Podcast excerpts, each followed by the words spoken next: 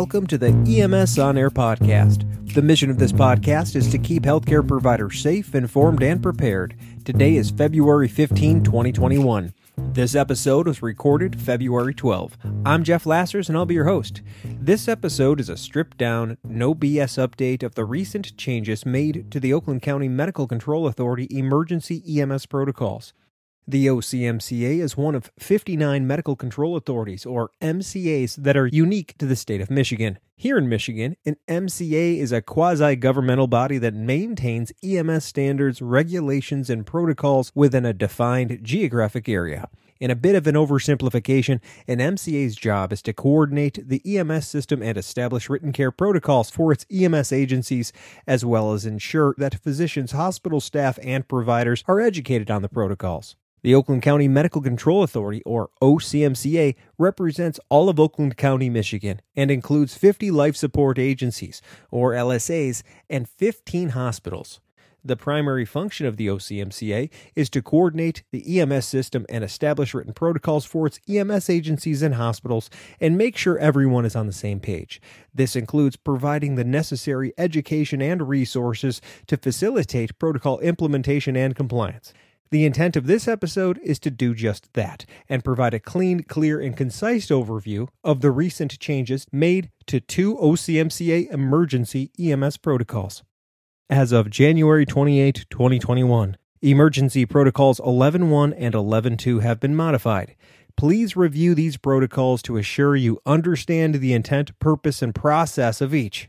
You can access the protocols via the OCMCA EMS Protocols app which is free and available for all Apple iOS and Android devices. Or you can visit ocmca.org/protocols. Contact your EMS coordinator or the OCMCA if you have any questions about the changes to these protocols. In a moment, you'll hear from Bonnie Kincaid, the OCMCA Executive Director, as well as Steve McGraw, the EMS Medical Director, and they'll provide details related to what changes were made and why they were made. But before we begin, we wanted to make sure everyone has a clear understanding of the intent and use of these protocols. Here's the down and dirty. First, use Protocol 11.1 personal protection during treatment of patients during COVID-19 pandemic and decontamination of equipment after use. To screen patients for COVID 19 in order to determine appropriate treatment and decontamination for that specific EMS run. To support this intent, a clear list of signs and symptoms has been added to the beginning of the protocol. Patients who screen positive for any of the listed complaints will be treated as a possible COVID 19 patient. Patients who screen negative shall be treated according to the appropriate EMS protocols. Second, Protocol 11.2 treatment of cardiac arrest patients screened positive for COVID 19 has been simplified to support patients and EMS providers. This protocol applies to patients suffering from cardiac or respiratory arrest, and it's so brief that I can cover the whole thing during this intro. First, screen the patient for COVID 19 using the criteria found in Protocol 11.1. If the cardiac or respiratory arrest patient screens negative for COVID, treat them according to the cardiac arrest protocol 5.1. If the patient screens positive for COVID, follow the cardiac arrest general protocol 5 1 with the following modifications. First, consider a nasal cannula or non rebreather for passive oxygenation. If you use a nasal cannula, place a surgical mask over the patient's nose, mouth, and nasal cannula. Second, avoid performing mouth to mask ventilations and do not attempt ET intubation unless absolutely necessary. Finally, if the airway must be secured, use a supraglottic airway device such as a King Airway or an iGel and refer to Emergency Airway Protocol 79 for more details. That's it. Straightforward, clear, and simple. Again, contact your agency's EMS coordinator or the OCMCA with any questions about our emergency protocols and their updates. Thank you for listening to the EMS On Air podcast. Enjoy the episode.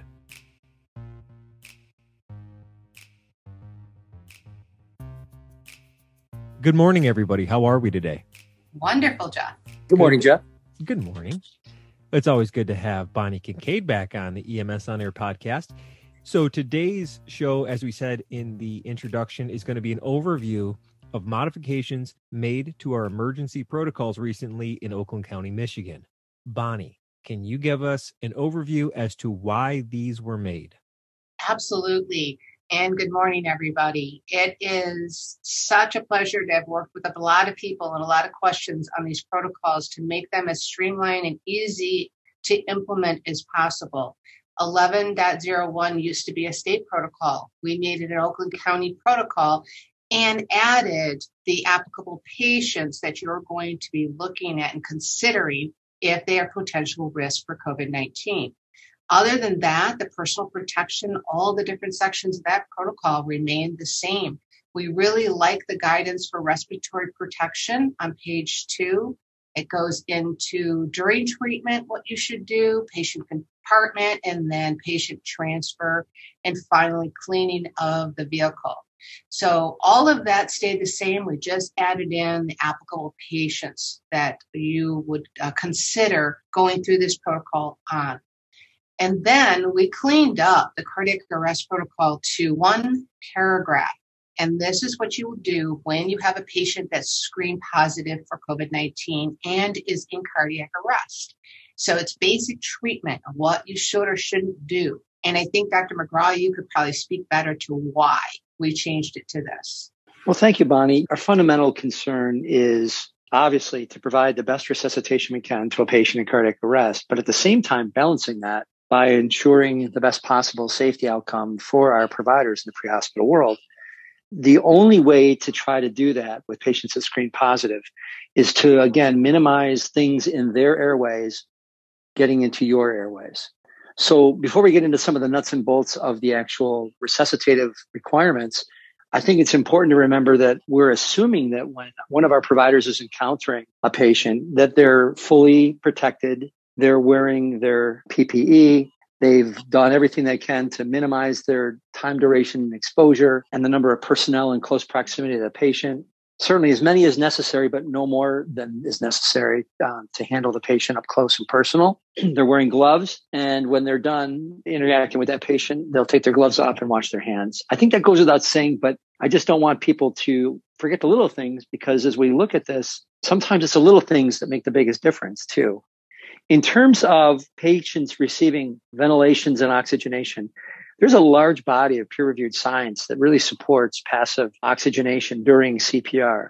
If you guys have any doubt of that, just think back to what the American Heart said about what we called hands only CPR in sort of the civilian world, meaning not worrying about patients getting mouth to mouth resuscitation, but simply performing closed chest CPR and activating the 911 system, doing the type of rapid deep compressions that we know are effective. Because what's happening even without somebody ventilating the patient, performing mouth to mouth or any positive pressure ventilations, we know that the compression and recoil of the thorax does cause passively air to be exchanged across the airway and into the lungs and across the alveoli.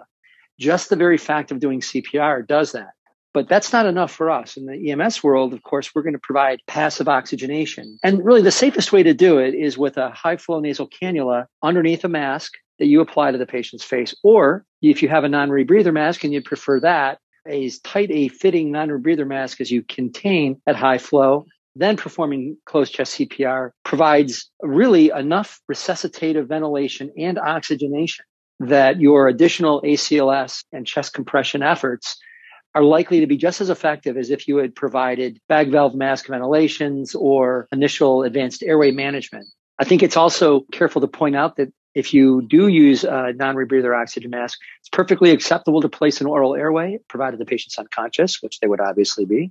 And if you have nasal oxygen underneath a mask, they could also place a nasal airway. Neither of those are of great risk to be placed, and they could also help to provide additional passive oxygenation as well. We certainly want to avoid any mouth to mask ventilations or mouth to mouth ventilations, and we don't want to attempt oral intubation unless such a maneuver is absolutely necessary and no other maneuver you're performing is able to provide ventilation and oxygenation to the patient. And in the pre hospital world, I find that especially important because with rare exceptions, we don't have the ability to do indirect laryngoscopy, meaning where you could use, like we do in the emergency department, a GlideScope supplying me with additional protection. The, the patient's airway is an arm's length away from my face. Of course, I'm wearing my respirator, but on top of that, in the hospital, the patient's airway is down, you know, just above my waist while I'm looking to my right or left at a small video screen for video laryngoscopy or, or the brand name GlideScope. Since we don't afford our pre-hospital providers with that in very many instances, the best thing to do is to avoid really almost every case direct laryngoscopy where the medic would be looking right down the blade of the, the laryngoscope and identifying the larynx and the vocal cords. That is nothing but a, a, recipe to have a large dose of viral particles travel from that patient's trachea up into your face. So obviously we avoid that and passive oxygenation does provide for that. There's quite a bit of peer reviewed literature to support it. And if you get a return of circulation I think we can all agree that even if it's brief, good resuscitative efforts not requiring advanced airways can subsequently be enhanced if you so decide with a supraglottic airway once resuscitation has responded with a return of circulation. And it might be minimal return of circulation. Maybe you get some sort of an organized rhythm, and then you notice the end tidal CO2 is rising because the person is, is perfusing their tissues anything that would indicate that in the best possible way, minimizing exposures to others, placing a supraglottic airway would be a, I think, a reasonable thing on route to the hospital. What I would not support, however, is routinely placing a supraglottic airway, and certainly not an endotracheal direct laryngoscopy airway, in someone without any semblance of return of circulation. Again, there's just too much risk without any documented upside to the provider and to the patient. I hope that's kind of a stratification of how I look at the risks and benefits. Yes, sir. I think you did that. Bonnie, you got something? No, I just think that was pretty clear. And I just want everybody else to know that we took everything else out of that treatment protocol that used to be there, all the times, and if they arrest in route, what to do. It's just basic back to your general cardiac arrest protocol and transportation protocol with just those few lines to make sure you consider if you have somebody screened positive for COVID. I think that's perfect, Bonnie. Thank you for listening. Thank you to Bonnie and Dr. McGraw for your time today. We appreciate it very much, and we hope that these protocols are clear to every provider listening. Please contact your agency's EMS coordinator or the OCMCA with any questions about our emergency EMS protocols. Thank you for listening to the EMS On Air podcast. Stay safe and have a great day.